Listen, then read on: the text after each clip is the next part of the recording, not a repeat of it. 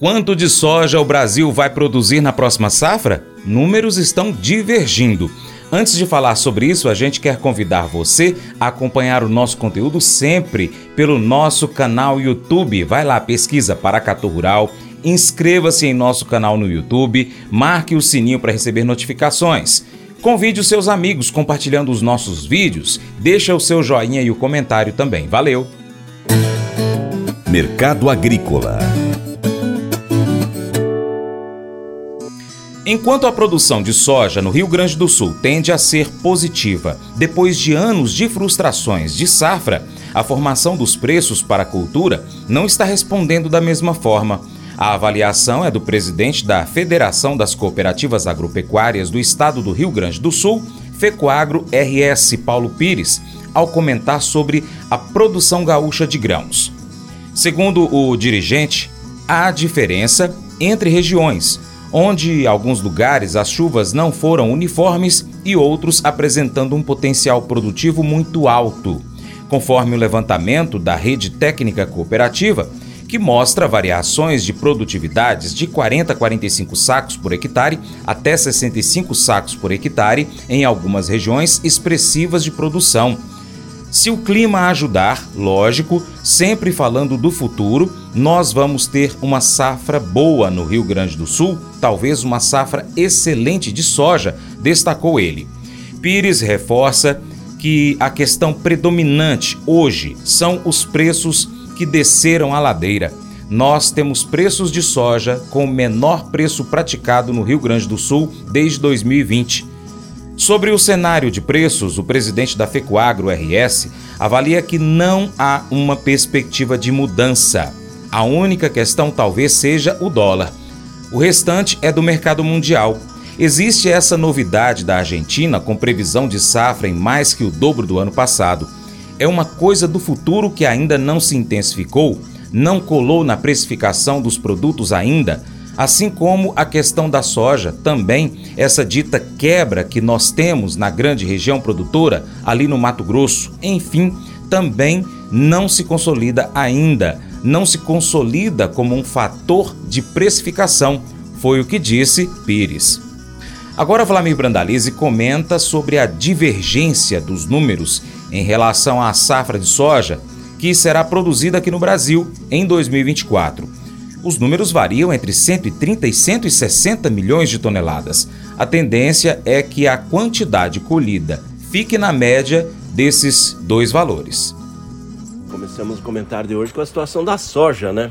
A soja segue num, numa sinuca de bico aí porque continua tendo muita divergência com relação à estimativa da safra brasileira. Tem números aí de 130 a mais de 160 milhões de toneladas. A variação está muito grande nesse ano. Tem lavouras péssimas que já foram colhidas ou abandonadas e tem lavouras excelentes que estão no campo aí evoluindo. Tem de todo tipo. É um ano bem complicado aí para se posicionar. Provavelmente os números devem vir no meio do caminho aí. Entre 145 e 150 continua sendo essa a indicação que a gente consegue ver aí por enquanto em função do que está no campo aí. Mas ainda tem muito para acontecer. A soja está com, com safra atrasada esse ano. Vamos ter aí muita colheita lá em março até abril, né? Ainda tem lavouras em plantio isolado aí no Paraná, por exemplo, em alguns pontos aí, até do Rio Sul. Terminou plantio aí no Mato Grosso aí no final da semana. Veja como é que é esse ano está complicado. Enquanto isso, Chicago também começou a dar uma olhada no mercado e Chicago agora começou a movimentos de serrote, que a gente chama, né?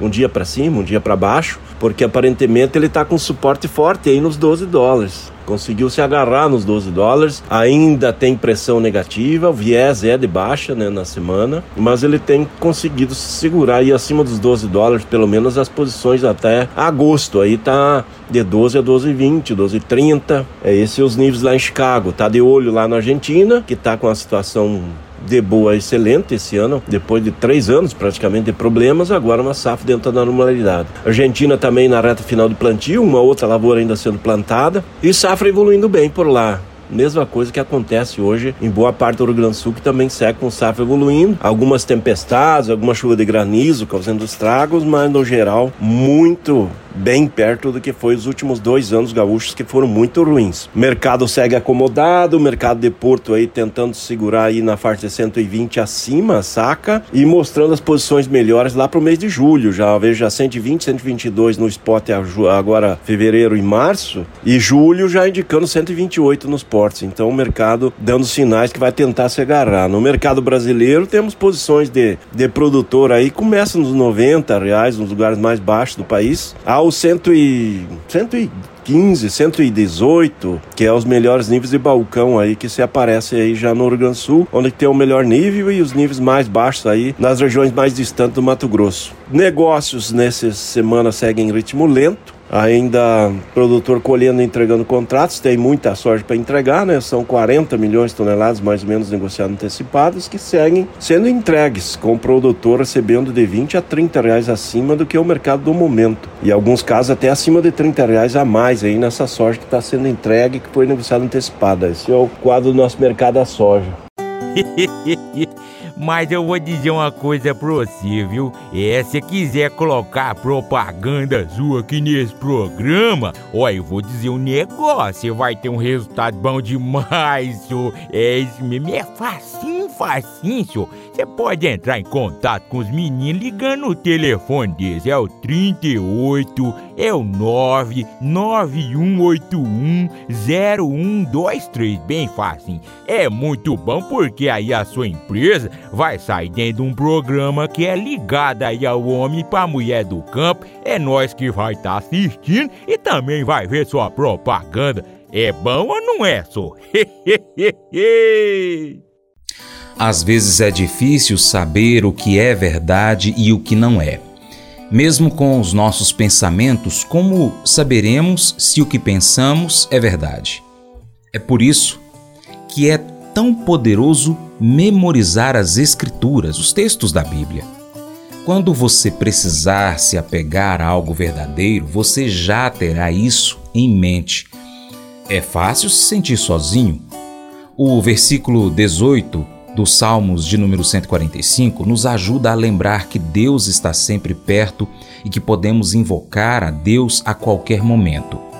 Abra sua Bíblia, memorize esse versículo. Se você sentir que Deus está distante, deixe esse versículo lembrá-lo de que Deus está bem ao seu lado. Esse devocional faz parte do plano de estudos Nunca Desista do aplicativo bíblia.com. Muito obrigado pela sua atenção, Deus te abençoe. Tchau, tchau.